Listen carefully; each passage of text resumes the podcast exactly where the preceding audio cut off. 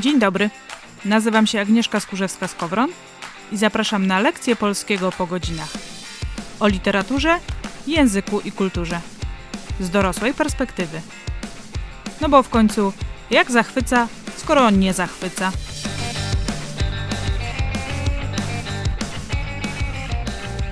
Dzień dobry. Ten dzisiejszy odcinek, jak czytać mądrze i nie dać się nabić w butelkę, powstał na podstawie tekstu, który napisałam już jakiś czas temu. Ale jak to z klasyką bywa, nigdy się nie starzeje i zawsze można e, ją odnieść do tego, czego doświadczamy współcześnie.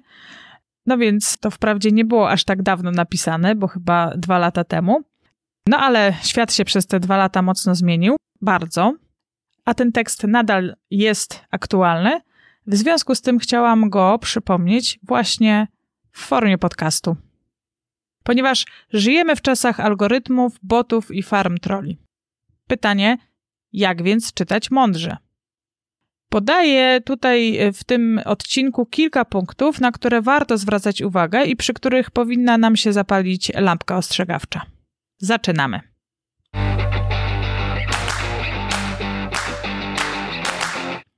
Pragnienie całości.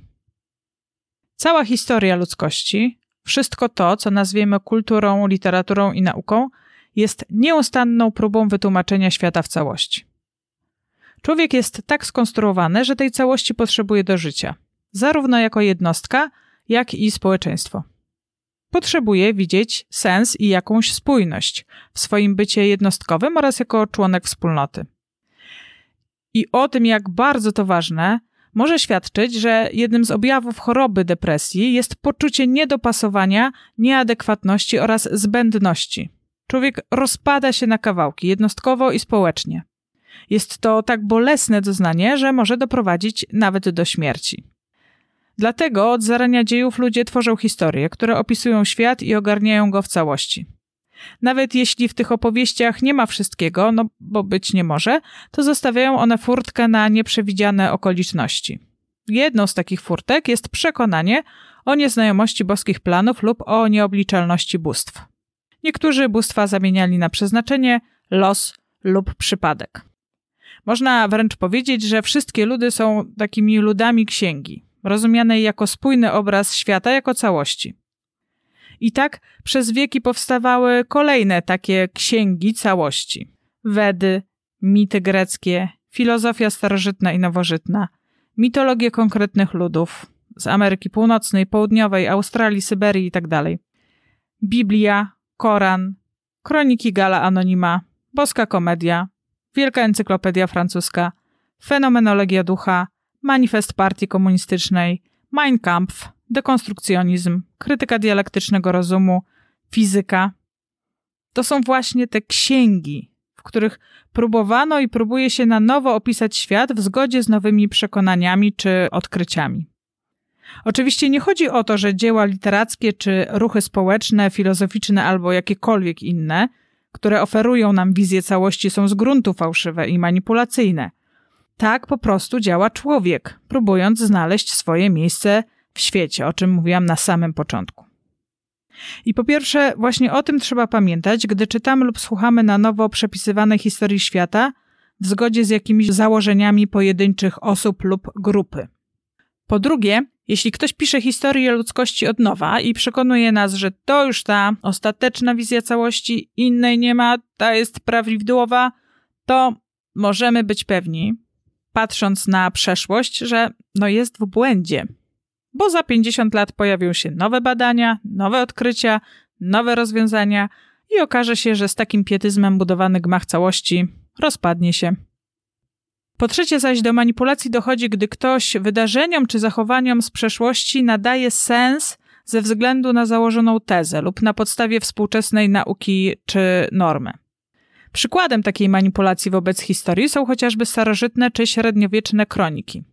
Wydarzenia w nich podawane są prawdziwe, ale przedstawiane w bardzo konkretnym celu i z założoną interpretacją, pokazując świat, w którym wszystko dąży do tego, by panował ten władca lub ta dynastia.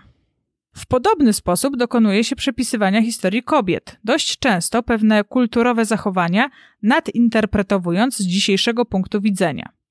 Na przykład, kiedy bliskie relacje przyjaciółek przedstawia się jako relacje lesbijskie, bo kobiety zwracały się do siebie pieszczotliwie albo mieszkały razem lub podróżowały. To akurat moja działka, więc rzuca mi się w oczy ilość potencjalnych związków lesbijskich, które przypisuje się zwłaszcza artystkom i działaczkom z przełomu XIX i XX wieku. Nie bierze się jednak pod uwagę ani sposobu bycia kobiet na przykład w XIX wieku, ani słownictwa. Co nie znaczy oczywiście, że część z tych relacji nie miała intymnego podłoża wynikającego z orientacji seksualnej. Podchodzić do tych rewelacji należy bardzo ostrożnie, bo zazwyczaj możemy sobie tylko gdybać. Do manipulacji ze względu na całościową wizję świata dochodzi również, gdy zachowania, postawy kulturowe z przeszłości poddaje się dzisiejszemu osądowi moralnemu. Tu przykładem jest chociażby próba reinterpretacji lektur szkolnych w duchu dzisiejszego rozumienia praw człowieka. Ci, którzy chcą wyrzucenia w pustyni i w puszczy z powodu rasizmu, moim zdaniem sami zachowują się jak kolonizatorzy. Bo kolonizują oni przeszłość, dawną kulturę i sposób rozumienia świata w swojej wyższości stwierdzając, Sienkiewicz był rasistą, albo oni narzucali swój sposób życia i rozumienia świata podbitym krajom trzeciego świata. I robią to samo, co owi oni. Narzucają im swoją wizję, zamiast zrozumieć, skąd brała się taka, a nie inna postawa. Przy czym znowu zastrzeżenie, nie chodzi tu o usprawiedliwienie każdego zachowania, ale o zobaczenie go w kontekście. Wówczas nadal możemy się nie zgadzać, może nas to dziwić, możemy chcieć mówić o tym, jak inaczej widziano godność człowieka w XIX wieku, nie kolonizując i nie zawłaszczając przeszłości swoją wizją współczesną. Także pamiętaj, gdy słyszysz, że ktoś z ogromną pewnością przekonuje, jak myśleli ludzie kiedyś, jak żyli i dlaczego, narzucając historii swoją perspektywę i na tej podstawie tworząc swój obraz świata, dokonując osądu, a nie tylko opisu, to możesz być pewna, że jest to obraz niecałościowy, a tej konkretnej osoby i prędzej czy później popadnie w zapomnienie, a jego miejsce zajmie nowy, lepszy, bardziej awangardowy. My oczywiście wybieramy, która z tych wizji całości do nas przemawia, w której się odnajdujemy, z którą się zgadzamy. Trudność polega jednak na tym, że nie ma takiej możliwości, by wszyscy ludzie na Ziemi wyznawali te same wartości. Co też wcale nie znaczy, że możliwość dogadania się nie istnieje. Zawsze w czymś możemy się zgodzić. To, że całościowa wizja świata wspólna dla wszystkich ludzi wszystkich wieków jest niemożliwa, nie świadczy jednocześnie, że nie należy jej szukać. I znów, Historia kultury i literatury pokazuje, że próby takie są nieustannie podejmowane. Tak po prostu skonstruowany jest człowiek, a kultura, religia, sztuka i literatura są znakami właśnie tej tęsknoty za całością.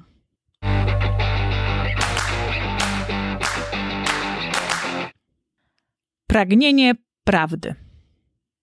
I na początek dwa świątobliwe cytaty. Pierwszy: Poznajcie prawdę, a prawda was wyzwoli. I drugi, cóż, to jest prawda. Te dwa biblijne cytaty idealnie pasują do tych moich rozważań o pragnieniu prawdy i potrzebie wiedzy tego, jak jest. Na początku wstęp psychologiczno-antropologiczny. Pewnie może być dla ciebie oczywisty, ale niech tam. Pragnienie prawdy i związane z nim pragnienie całości, e, o którym mówiłam, są wyrazem ogólnoludzkiej potrzeby bezpieczeństwa. Kiedy żyjemy w świecie, który jakoś da się przewidzieć, choć nie jest idealny, czujemy się w miarę spokojnie. Utrata poczucia bezpieczeństwa nieuchronnie prowadzi do strachu. Brak kontroli nad naszym życiem powoduje, że zaczynamy zachowywać się irracjonalnie, bo nie wiadomo skąd nadejdzie niebezpieczeństwo.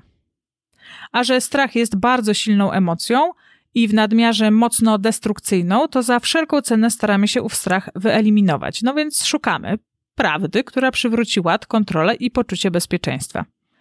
Mówiłam już zresztą o tym w odcinku poświęconym świadomemu czytaniu. Przy czym ten ład nie oznacza świata, w którym jest nam dobrze. On oznacza to, że nawet jeśli czujemy się w nim źle, to przynajmniej jest dla nas przewidywalny, więc wiemy, jak się zachowywać. To dlatego osoby będące w przemocowym związku tak trudno z niego wychodzą. to dlatego powszechna jest wiara w teorie spiskowe, mimo że według nich świat, w którym żyjemy, nie jest dobrym miejscem, no bo rządzą nami i tu skreśl to, co ci nie pasuje, zachowaj to, co ci pasuje. Żydzi, masoni, Opus Dei, Bill Gates, Amazon, Putin, Watykan, Chińczycy, pedofile i tak dalej. Można tu wstawić cokolwiek. Gdy jednak znam wroga, wiem, jak z nim walczyć, albo jak się zachowywać, żeby przeżyć. Problem pojawia się, gdy go nie znam. A już największy problem powstaje, gdy okazuje się, że żadnego wielkiego, ogólnoświatowego wroga nie ma i wszystko to kwestia przypadku. Powiązań, konfliktów, relacji, odpowiednich wydarzeń itd. Tak I tego nasz umysł nie lubi. My potrzebujemy wizji całości, prawdy i chcemy wiedzieć, jak jest. To też zresztą cytat, tylko nie biblijny. I od jakiegoś czasu to, że potrzebujemy tej wizji, całości wizji prawdy, widać bardzo wyraźnie. Tłumaczenia naukowców, że pandemia to wynik mutacji wirusa, któremu udało się przedostać ze zwierzęcego żywiciela na człowieka, wywołuje nie uspokojenie, a strach. No bo jak to? Jak to się stało? Jak jednemu wirusowi to się udało, to kolejnemu też może. A od czego to zależy? Naukowcy mówią, że nie wiadomo, o nie, to znaczy, że to może znów się zadziać. Nie mamy kontroli. I w naszym mózgu czerwona lampka się zapala i krzyczy alarm, alarm. Wtedy właśnie wchodzą na biało teorie spiskowe i świat znów staje się logiczny i przewidywalny w potocznym rozumieniu. Bo, bądźmy szczerzy, to, że coś jest wytłumaczalne przez naukę, wcale nie świadczy o tym, że jest to zrozumiane przez większość. I też nie ma co się obrażać i obrażać innych, że nie rozumieją człowiek nie jest w stanie zrozumieć i nauczyć się wszystkiego. Między innymi dlatego potrzebne jest zaufanie specjalistom, które trochę zwalnia nas ze zrozumienia wszystkiego i wiedzy na każdy temat. Zaś na tych specjalistach ciąży ogromna odpowiedzialność. A że człowiek jest człowiekiem, a nie ideałem, to zaufanie czasem bywa nadwyrężane, a potem to już z górki. I przy tej okazji chciałam trochę opowiedzieć o prawdzie i fikcji w literaturze. Czasami do akcji włącza się właśnie literatura i na jej przykładach możemy sobie sprawdzić, jak działa manipulacja prawdą. Pisarze też potrafią wjechać na białym koniu swojej prawdy. Są tacy, którzy tę swoją prawdę traktują jako część fikcji literackiej, a są tacy, którzy tworzą fikcję literacką na użytek swojej prawdy. Bardzo dobrym przykładem jest to porównanie dwóch bestsellerowych kryminałów Umberto Eco Imię Róży i Dana Brauna Kot Leonarda da Vinci. Te powieści są zresztą często do siebie porównywane, a tekst Brauna bywa nazywany Eko dla ubogich. To oczywiście wartościujące, więc nie będę w to brnąć. W obu powieściach mowa jest o jakiejś prawdzie, którą stara się ukryć Kościół katolicki. Mamy do czynienia z tajemniczym morderstwem, są bezlitośni i antypatyczni strażnicy prawdy oraz Sherlock Holmes w różnych odmianach. Niemniej z podobnym poziomem uważności, drobiazgowości i umiejętności analitycznych. Oba teksty zekranizowano. Powieść Eko to, oprócz kryminalnej opowieści, wybitny tekst literacki, odczytywany na różne sposoby, inspirujący, kryminalno-filozoficzny, otwarty na interpretację. Powieść Brauna to tekst literacki mający na celu doprowadzić czytelnika do jednej prawdy. Obaj autorzy nie kryli się ze swoim podejściem. Umberto Eco mówił jasno, to była jego pierwsza powieść. Chciałem napisać powieść, przyszedł mi do głowy pomysł, że chcę zabić mnicha, wokół tego skonstruowałem cały świat powieściowy, a ponieważ trochę się wstydziłem no, tego, że ja tu naukowiec, filozof, kulturoznawca piszę powieść, ukryłem się za tajemniczą postacią mnicha Atso z zaginionego rękopisu. Tekst autora, dopiski na marginesie imienia Róży, w polskim tłumaczeniu jest dołączany do tekstu głównego. A swoją drogą, jeśli tego nie czytałaś, czytałeś, to lekturę książki polecam od właśnie tych dopisków. Eko daje możliwość interpretacji swojego tekstu, nie zawłaszcza jego odczytania, jest zaciekawiony tym, co ludzie z jego książki wynoszą. Gdy był złapany na jakiejś nieścisłości fabularnej lub historycznej, nie wypierał się jej. Czasem się z niej tłumaczył, jak na przykład z historycznej postaci inkwizytora, która z realną osobą nie ma za wiele wspólnego. Czasem był zaskoczony nieścisłością i interpretacjami, które z niej wynikają. I choć pojawiają się głosy, że jest to książka o smutnym kościele katolickim, który potępia radość, sam autor ani nie daje podstaw do takich interpretacji, ani się z nimi nie zgadza, choć je zauważa i też przyznaje im rację bytu. Dan Brown równie jasno mówi o tym, dlaczego pisze swoje powieści. I to jest cytat z wywiadu z Danem Brownem. Sercem moich powieści jest pytanie, czy Bóg przeżyje naukę. Mnie samego interesuje, czy w przyszłości bogowie przeżyją. Odnośnie technologii, niektórzy mówią, że nauka nas wyzwoli, pozwoli uporać się z takimi problemami jak na przykład przeludnienie. Inni uważają, że technologia nas zabije, że sztuczna inteligencja okaże się większym geniuszem niż człowiek i uzna, że jest on niepotrzebny. Trudno powiedzieć, jak będzie, ale wydaje mi się, że będzie jednak dobrze, że technologia rozwiąże wiele problemów i ja byłbym tu optymistycznie nastawiony do przyszłości. Koniec cytatu. Kot Leonardo da Vinci i inne powieści autora, napisane w sprawny i atrakcyjny sposób, mają za zadanie przedstawić jedno. W obliczu faktów wiara w bóstwa, a co za tym idzie instytucji religijnych, nie może się uchować. U Brauna nie ma otwartości na interpretację, nie ma pytań, nie ma też odniesienia się do przeinaczeń podawanych w słynnych faktach na początku swoich książek. Brown ma tezę, którą w swoich powieściach systematycznie i spójnie wyjaśnia, określając watykańskim spiskiem i używając wielu struktur manipulacyjnych, żeby wzbudzić zaufanie w czytelniku. Oczywiście również może być tak, że Brown używa samych struktur manipulacyjnych, uderzając w czułe struny ludzkich potrzeb, by na żyznej glebie spisku stworzyć po prostu dobrze sprzedający się kryminał. To, że autorzy mają takie, a nie inne poglądy, to zupełnie naturalne. Każdy jakieś ma. Problem pojawia się, gdy owe poglądy przedstawia się jako prawdę określoną faktami, a wszelkie próby jej podważania kwituje się stwierdzeniami, które można sprowadzić do słynnego już wyłącz telewizję, włącz myślenie. Imię Róży to po prostu powieść. Kot Leonarda da Vinci to aż odkrycie prawdy o rządzących światem siłach. Problemem, przynajmniej dla mnie, jest posługiwanie się różnymi formami manipulacji. Brown bowiem, w przeciwieństwie do Eko, nie ujawnia swojego warsztatu. A gdy przyjrzeć się bliżej tekstowi, okazuje się, że jest on utkany z manipulacyjnych konstrukcji, które mają w czytelniku wywołać wrażenie prawdziwości. I tu wraca temat specjalistów. Nie jesteśmy w stanie sprawdzić wszystkiego. Brown swój sukces zawdzięcza tym, którzy nie sprawdzają i tym, dla których własne odczucia i przemyślenia są ważniejsze niż naukowe analizy czy rzetelnie podane fakty. Tak, zgadza się, nie jestem jego fanką. I bynajmniej nie dlatego, że źle mówi o Kościele katolickim, ale właśnie z tego powodu, że przedstawiając swoje teorie opiera się na manipulacji, a jego wszystkie książki są właśnie w ten sam sposób skonstruowane. Zasypie cię czytelniku faktami, wydarzeniami, niektórymi prawdziwymi, innymi nie, jeszcze innymi odpowiednio zinterpretowanymi, wszystko po to, byś skończył, nawet jeśli nie na okrzyku, ależ to prawda, to co najmniej na refleksyjnym, a co, jeśli to prawda? I tak od intencji autora, a potem jego umiejętności tworzenia opowieści, zaczyna się wiara w spiskową teorię dziejów. Dlaczego tak ważne jest zobaczenie tego? Bo w bardzo podobny sposób konstruowane są wszelkie teorie spiskowe. Bazują one na zestawianiu pewnych podobnych wydarzeń i tworzeniu z nich ciągu przyczynowo-skutkowego. A jeśli akurat jakieś wydarzenie nie pasuje, to nagina się je do owego ciągu. Tymczasem, jak mówią statystycy, korelacja to nie kauzacja, a ilość zjedzonych lodów nie ma związku przyczynowo-skutkowego z ilością utonięć. Mimo to taką kauzację w teoriach spiskowych i w wielu tekstach, w których ktoś chce nam powiedzieć prawdę, bardzo często się stosuje. W kodzie Leonarda da Vinci jest to szczególnie widoczne.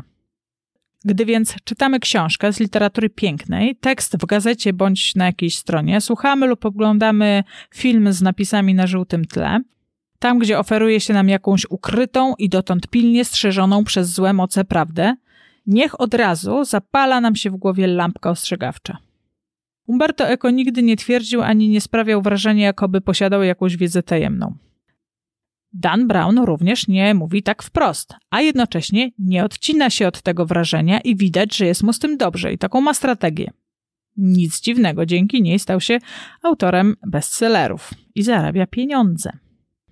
Umberto Eco mówił: O rany, faktycznie, dopisałem coś, a zapomniałem, że potem jest fragment, który temu przeczy, a redaktor tego nie wyłapał.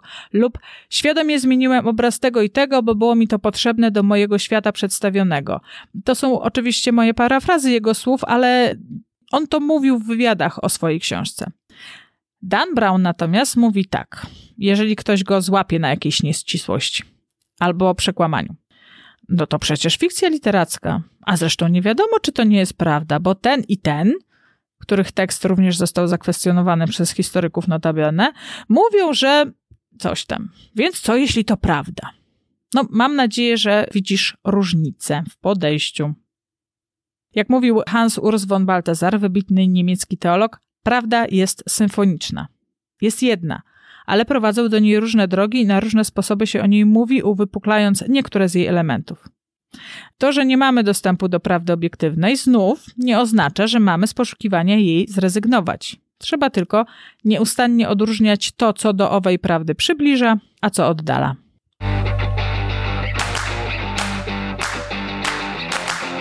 Eksperci. Od zawsze w społecznościach ludzkich byli ludzie, którzy wiedzieli więcej. I to oni wyjaśniali świat. Różnie ich nazywano szamanami, magami, wiedzącymi, opowiadaczami, fizykami, naukowcami, filozofami, nauczycielami itd. Tak to kolejne zupełnie normalne zjawisko w naszym ludzkim, chyba nie tylko świecie. Jesteśmy podatni na wpływy tego, kogo uważamy za autorytet. Nic więc dziwnego, że eksperci są pożądani wszędzie tam, gdzie trzeba coś potwierdzić. Czasem jednak kończy się to niezbyt dobrze. Jakiś czas temu opublikowałam odcinek, w którym opowiadałam o prawdziwych historiach, czyli o tym, jak literatura wpływa na życie. I tam opisywałam historię książki naukowej z lat 60., wyjaśniającej źródła bajki o Jasiu i Małgosi. I tu uwaga, mm, spoiler alert, jak ktoś jeszcze nie słuchał, to jest odcinek ósmy, to może na chwilę przestać słuchać tego odcinka i pójść do tego ósmego. Cała opowieść okazała się wymysłem dziennikarza satyryka, który chciał sprawdzić, kto się nabierze na jego paranaukowe bójdy. I podobny eksperyment zrobił w latach 90. Alan Sokal, o którym będę mówiła dalej, fizyk, który do naukowego pisma wysłał tekst filozoficzny w stylu postmodernistycznym. Użył tam wielu mądrych terminów, a tak naprawdę w całości był ten tekst jednym wielkim bełkotem. Artykuł owo czasopismo wydrukowało. I tak samo na tę opowieść o Jasiu i Małgosi wielu się nabrało. Co dla nas ważne, Hans Traxler, żeby uwiarygodnić swoją historię, umieścił w książce profesora, nawet dał jego zdjęcie, który potwierdzał ustalenia autora. Gdy cała mistyfikacja wyszła na jaw, Traxler wyznał, że nie ma takiego profesora, na zdjęciu jest on sam tylko w przebraniu. No, ale autorytet profesorski potwierdzał ustalenia. Czy jednak w ogóle mamy nie wierzyć profesorom? No, zanim dojdziesz do tak y, jednak absurdalnego wniosku, warto, żebyś zdał i zdała sobie sprawę z pewnych kulturowych przekonań, w których tkwimy. Gdy słyszysz określenie człowiek renesansu, pewnie od razu przychodzi ci na myśl Leonardo da Vinci. Człowiek wielu talentów. I właśnie ów mit Leonarda jest tym problemem. O ile kilkaset lat temu w jakimś stopniu możliwe było bycie specjalistą w wielu dziedzinach, często bardzo różnych, o tyle dzisiaj jest to mało prawdopodobne. Mamy tyle dokładnych, szczegółowych informacji, a nauka tak się wyspecjalizowała, że bycie ekspertem w jednej dziedzinie naprawdę nie upoważnia do wypowiadania kategorycznych sądów w innej. Na przykład w sprawie działania wirusa SARS-CoV-2 lepiej wierzyć wirusologowi niż fizykowi kwantowemu, nawet z Nagrodą Nobla. I nie chodzi tu nawet o ilość przyswojonych informacji. Autor książki Bójdy na resorach, jak odróżnić naukę od bredni, podaje przykład szachistów. Najlepsi to ci, którzy spędzili na grze najwięcej godzin oraz mają zdolność nie tyle przewidywania kolejnych ruchów, jak komputer, ile z doświadczenia, patrząc na planszę, są w stanie wywnioskować, w jakim kierunku potoczy się gra. Podobnie z naukowcami. Nie chodzi tylko o ilość informacji. Te można przyswoić. Chodzi przede wszystkim o doświadczenie i umiejętność syntetyzowania, czyli łączenia i wyciągania wniosków z owych informacji. Dobrym przykładem są lekarze, którzy nie lubią wypowiadać się na tematy spoza swojej specjalizacji. Owszem, jakiś tam kierunek wskażą, ale chirurg okulista, choćby najlepszy, nie przeprowadzi z marszu operacji na sercu. Nie da się zatem być specjalistą od wszystkiego, ponieważ mamy ograniczoną możliwość ogarniania w ten sposób wszystkich dziedzin nauki. Sprawdzaj zatem, jaki specjalista mówi o danej sprawie. Niektórzy jednak wydają się być takimi specjalistami, a sprawiają takie wrażenie dzięki temu, że używają wielu mądrych słów. Jest nawet określenie wiedza władza, opisujące wywieranie wpływu właśnie przez tworzenie wrażenia bycia specjalistą. To jednak kolejna pułapka. Wspomniany przeze mnie Alan Sokal wraz z matematykiem Jeanem Brickmontem napisali książkę Modne bzdury o nadużywaniu pojęć z zakresu nauk ścisłych przez postmodernistycznych intelektualistów. Jeśli nie czytałaś, nie czytałeś nigdy tekstów postmodernistycznych intelektualistów, to musisz wiedzieć, że są one no, pełne wymyślnego słownictwa i czyta się je naprawdę ciężko. Gdy zaczynałam swoją przygodę z nimi, musiałam je czytać co najmniej czterokrotnie, żeby zrozumieć o co chodzi. I autorzy modnych bzdur wzięli na warsztat te fragmenty, w których owi intelektualiści mówili o czarnych dziurach, modelach matematycznych itd., tak uzasadniając tym swoje pomysły na opisanie kondycji człowieka i świata. Okazało się, że postmoderniści nie wiedzą, o czym mówią, przytaczając dowody na poparcie swoich tez z nauk ścisłych. W książce jest wiele ciekawych przykładów. Co ciekawe, jej autorzy nie tyle domagają się nieużywania tychże pojęć fizycznych czy matematycznych w tekstach humanistycznych, ile nie traktowania ich jako metafor, jeśli nie mają odzwierciedlenia w stanie faktycznym.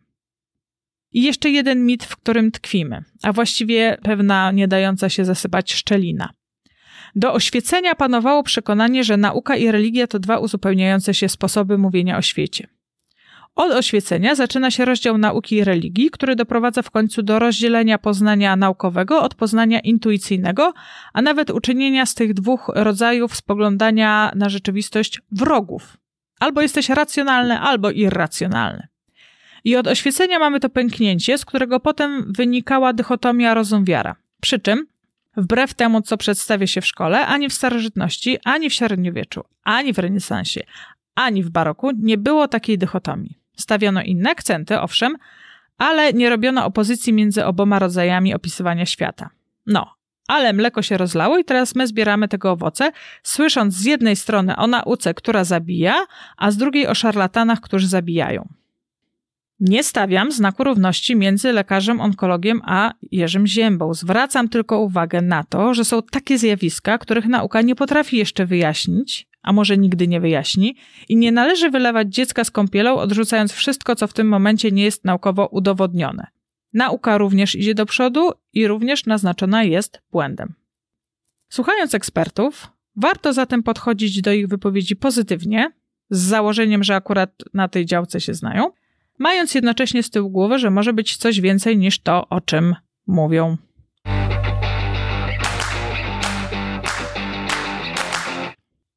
Źródła. Skąd wiemy, że to, w co wierzymy, co uznajemy za prawdę, rzeczywiście nią jest? W nauce ważne są źródła, badania. Ale te, jak może wiemy, również można zafałszować lub zgodnie z założoną tezą zinterpretować. Bardzo często nie zdajemy sobie również sprawy z tego, że pewne nasze przekonania są skutkiem sprawnej strategii marketingowej. Nie wierzysz? No to poczytaj, skąd wzięła się historia Mikołaja z białą brodą i czerwoną krasnoludzką czapką. Czy rzeczywiście różowy był zawsze dla dziewczynek, a niebieski dla chłopców? Czy matematyczny wzór wyliczający najbardziej depresyjny dzień w roku, czyli Blue Monday, ma w ogóle sens? I czy mitologia Słowian jest tak bogata jak ta grecka? Przede wszystkim warto więc weryfikować nasze przekonania, ich pochodzenia. Wrócę teraz trochę bardziej do mojej działki i opowiem o źródłach w literaturze. I uciekanie się do wymyślonych źródeł nie jest niczym nowym i niespotykanym w literaturze. Umberto Eco, imię Róży, jak już powiedziałam, rozpoczął od na pierwszy rzut oka rzeczywistej historii i tajemniczej księdze, którą miał w ręku i na podstawie której napisał swoją powieść. Przy czym od razu po wydaniu powieści jasno powiedział, że napisał taki wstęp dla rozgrzewki i głównie z tego powodu, że jako historyk i krytyk literatury wstydził się trochę, że chciał napisać powieść i stworzył sobie alibi.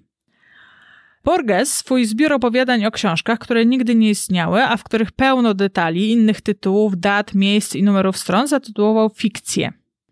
Nikt więc nie szuka tych pozycji w bibliotekach. Czasami jednak są tacy, którzy szukają. No i dopiero autor musi wyprowadzać z błędu, jak to się stało z Dinem Kons, który wymyślił The Book of Counted Sorrows i umieszczał ją w akcjach swoich powieści. Potem był wypytywany przez czytelników, bibliotekarzy i księgarzy, gdzie można znaleźć te pozycje. I w końcu autor, chyba zdziwiony, wyjaśnił, że to fikcja. On założył, że czytelnicy zorientują się, że w wymyślonym świecie umieścił wymyśloną książkę. Podobnie dla swoich celów beletrystycznych tajemniczą księgę Abdullah al-Hazreda, Necronomicon, wymyślił Lovecraft. Potrzeba czytelnicza zrodziła zaś realne książki o tym tytule i w większości powstały one dla żartu, choć były i takie, o których głoszono, że to prawdziwe, prastare księgi. Fikcja w fikcji jest jak najbardziej uprawniona. Gorzej, jeśli autor powieści stwarza wrażenie autentyczności, zarzuca czytelnikami faktami, bądź czymś, co nazywa faktami, i prowadzi do odbioru fikcji jako prawdy. To jest manipulacja i jej na przykład dopuszcza się Dan Brown w swoich książkach, o czym już mówiłam. Jeśli czytasz tekst, w którym ktoś powołuje się na źródła, to najpierw sprawdź, kto go napisał. Czasami bowiem ktoś cytuje, czy tam powołuje się na źródła, nie mając bladego pojęcia, co w nich naprawdę jest. Podam przykład trochę ze swojej działki. W średniowieczu był taki teolog, mistyk, mistrz Eckhart. Pod koniec życia został oskarżony o herezję i spalony na stosie. Eckhart, co ważne, pisał głównie po łacinie i trochę po niemiecku. Na przełomie XIX i XX wieku niemieckimi pismami Eckharta zainteresowali się ówcześni intelektualiści. Pisarze, filozofowie i na ich podstawie zaczęli wysnuwać różne tezy dotyczące poglądów mistrza. Oczywiście na plus mistrza, a na niekorzyść kościoła. Wiadomo. W XX wieku porządnie przebadano łacińską i niemiecką część twórczości Eckharta. Okazało się, że błędne wnioski z tekstów mistyka wyciągnęli zarówno inkwizytorzy, jak i moderniści. Dlaczego? Bo czytali urywki, a nie całość. I czasem tak to jest z powoływaniem się na źródła, że nie znając całości, autor opiera się na jakimś fragmencie i z niego wyciąga fałszywe wnioski. Specjalista zaś z danej dziedziny raczej takiego błędu nie popełni, bo ma ów ogląd całości, o którym mówiłam wcześniej. Autor jednak nie musi być naukowcem w danej dziedzinie, zwłaszcza jeśli to tekst popularno-naukowy, ale może się na niej dobrze znać, być pasjonatem. Warto wówczas sprawdzać, do jakich źródeł sięga i na czyim autorytecie się opiera.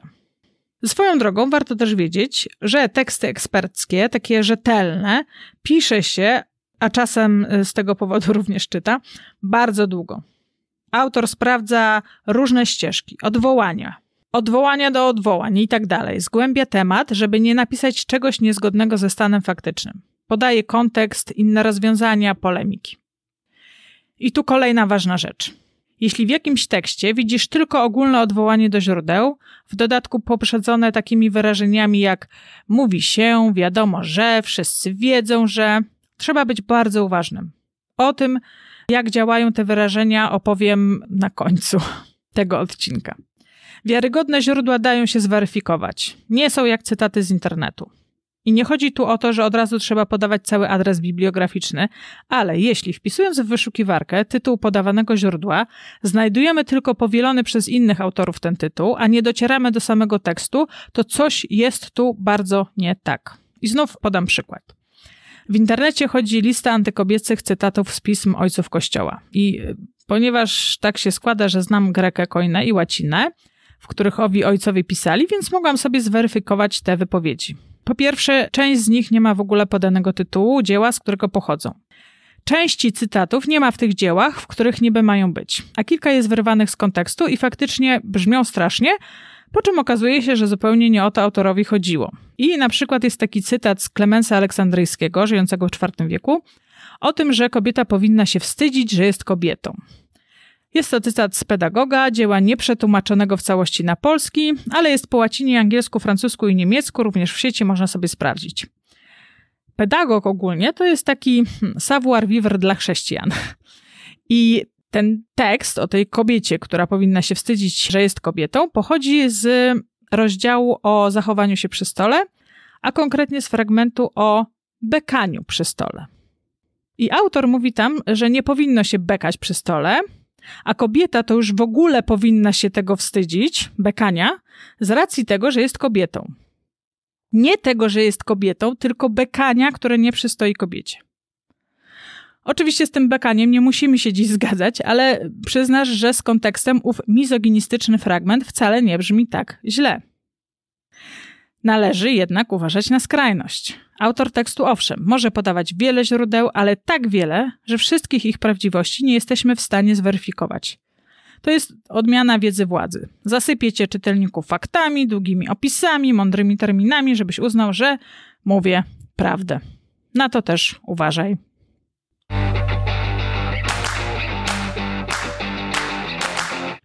Struktury języka.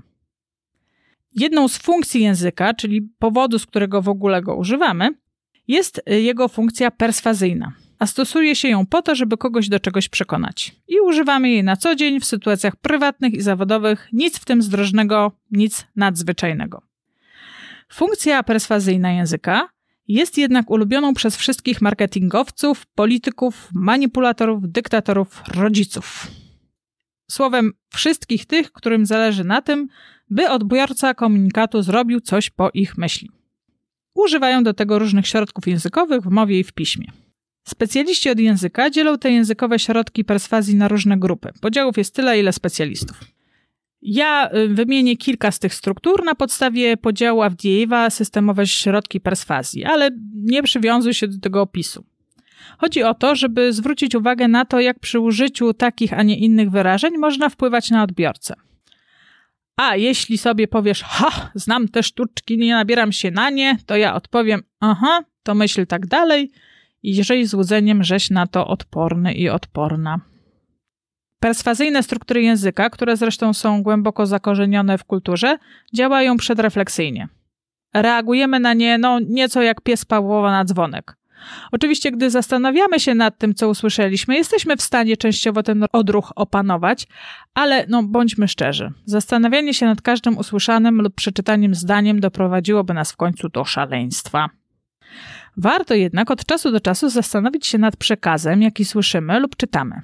Również w ten sposób wyostrza się nasza intuicja i wówczas bez jakiejś dużej analizy jesteśmy w stanie wyczuć, że ten nadawca to akurat tak żongluje słowami, żeby odpowiedni efekt w nas wywołać.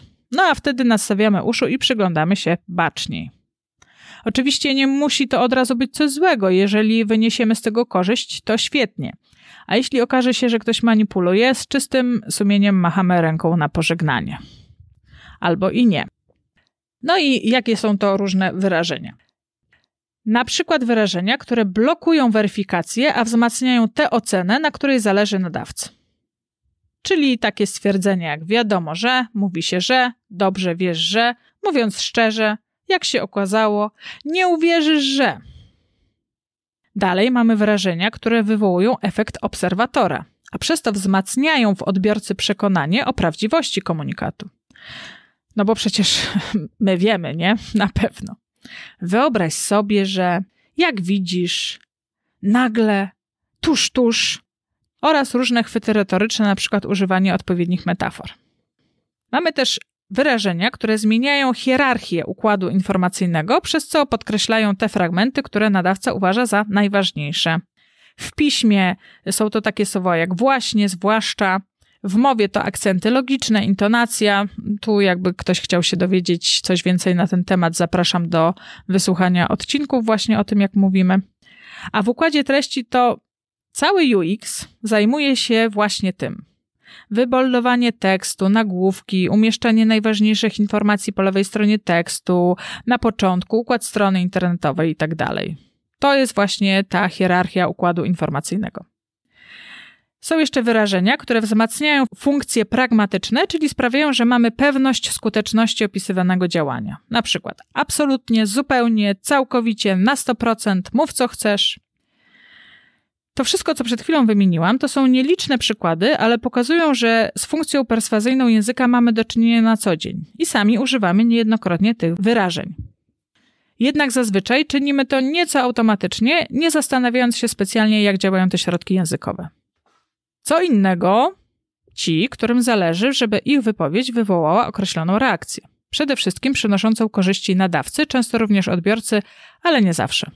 Oni akurat bardzo często wiedzą, jak używać perswazji i jak działa język o wiele lepiej niż przeciętny jego użytkownik. Ja często to powtarzam. Widać to zwłaszcza w tych wszystkich programach, które używają programowania neurolingwistycznego, czyli takiego działania słowem, żeby wywołać konkretną reakcję. Nie tylko słowem, gestem również. W sieci można znaleźć już wiele opowieści byłych kursantów kursów podrywu, opisujących czego ich uczono i jakie reakcje podrywanych kobiet mieli wywoływać. W dodatku, oprócz tych podanych już wyrażeń, osoby używające perswazji w celach marketingowych, manipulacyjnych czy propagandowych przywołują na pomoc inne moce. To emocje i stereotypy. Jedna dygresja, ja nie mam nic przeciwko marketingowi. Sama czytam różne rzeczy z tej branży i zastanawiam się, jak mogę je wykorzystać do rozpropagowania wianków słów. Jeśli wszystko jest jasne dla obu stron, to znaczy ja sprzedaję, ty kupujesz, to to jest ok. Nie ok zaczyna być, gdy marketing staje się manipulacją, a tak niestety dzieje się coraz częściej. Gdy wzbudza się w odbiorcy przekazu marketingowego fałszywą potrzebę, dorzuca się do tego strach, jeśli nie kupisz, to nie schudniesz, nie wygrasz, nie zyskasz klientów oraz poczucie winy. Wykorzystywanie na przykład case study na zasadzie, no popatrz, ona dała radę, a ty co? No i tak ładnie z dygresji zrobiło się przejście do emocji. Podobno, tak twierdzą spece od marketingu i niektórzy nawet podpierają się badaniami naukowymi, najsilniej działają na odbiorców strach, złość i radość. I potem te właśnie emocje próbują w nas wywołać copywriterzy swoimi tekstami. A zatem śmieszne historie, wywoływanie lęku, że coś nas ominie, wywoływanie lęku przed oceną, wywoływanie złości na jakieś zjawisko, osobę. Duże firmy wydają naprawdę ogromne pieniądze na badania nad zachowaniami konsumentów. Małe firmy próbują naśladować zagrania tych większych i czasem im się udaje, a czasem nie. Dużym firmom zresztą tak samo. Odwoływać się do emocji na podstawie rzeczywistych wartości, które niesie firma, marka albo produkt, jest trudno. Łatwiej jest manipulować emocjami. O manipulowaniu za chwilę. Chcę jeszcze opowiedzieć o stereotypach. One łączą się z emocjami. Ich użycie trafia w punkt i wywołuje odpowiednią reakcję. Oczywiście trzeba też wiedzieć, do kogo z tymi stereotypami startować, bo jeśli w tekście na portalu prawicowym użyje się wyrażeń dobra zmiana i komuch, to będą one miały zupełnie inny wydźwięk niż te same pojawiające się na portalu lewicowym. O księżach można mówić dobrze i źle, o klechach tylko źle. O dzieciach można mówić dobrze i źle, o bachorach tylko źle i, i tak dalej. I najlepiej wywołać tę pożądaną emocję na początku tekstu. Wtedy intencja, z jaką czyta się z pozoru niewinne fakty, jest już odpowiednio ustawiona. No i trochę jestem nudna, ale jeśli chodzi o literaturę, to właśnie doskonałym przykładem manipulacji przez wywołanie emocji jest właśnie według mnie kot Leonarda da Vinci ale też w doskonały sposób emocje wykorzystał Prus w lalce w pierwszym rozdziale, ustanawiając od razu stosunek czytelnika do głównego bohatera. O tym możesz posłuchać w jednym z pierwszych odcinków, kiedy mówiłam właśnie o lalce jako powieści miłosnej, w której nikt nikogo nie kocha. Z tym, że u Prusa to nie była manipulacja. No więc dobrze, jaka jest różnica między manipulacją a perswazją? A jest jeszcze propaganda. Hm. Podam bardzo uogólnione rozróżnienia, ale jednak pozwalające uchwycić istotę tych trzech zjawisk. Stosując perswazję, nadawca komunikatu w otwarty sposób stara się nakłonić odbiorcę do działań, które obu przyniosą korzyść. Na przykład wszyscy wiemy, że w reklamie firmie chodzi o to, żeby przekonać nas do kupna ich produktu. I pokazuje go w taki sposób, żeby trafić w potrzeby klienta. Wtedy klient ma to, czego chciał, a firma zarobek. Zarówno perswazja, jak i manipulacja mają za zadanie wywołać jakieś działanie w nadawcy. Manipulacja ma jednak ukrytą intencję. Nadawca chce uzyskać korzyść głównie dla siebie, ale przekazuje treść tak, by odbiorca myślał, że jemu zależy. Na manipulacji opierają się owe kursy randkowania, gdzie celem jest nie poznanie drugiej osoby, ale stanie się ogierem randkowym. Zadania dla kursantów mają jeden cel: podrywaj nie dla osoby, ale dla efektu zdobycia. Wszystkie szantaże są manipulacją, bo odwołują się do silnej emocji, jaką jest strach. Podobnie komunikowanie o końcu promocji w stylu kup, bo inaczej twoje marzenie się nie spełni, przegrasz, umrzesz itd. Tak Propaganda, podobnie jak perswazja, jest jawna. Przynosi korzyść odbiorcy i nadawcy, ale jej rezultatem jest nie tyle działanie, ile zmiana postawy, zmiana poglądów. Propaganda również jest bardzo związana z emocjami, głównie strachem oraz ze stereotypami jest silniejsza, im częściej jej przekaz pojawia się w przestrzeni publicznej jako główny. Dlatego takim zagrożeniem dla propagandy jest internet i również dlatego ci, którzy stosują propagandę, starają się ową sieć okiełznać dla swoich celów.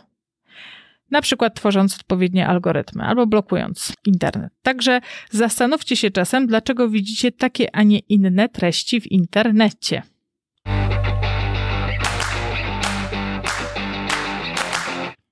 A na koniec, jak czytać mądrze i nie dać się nabić w butelkę?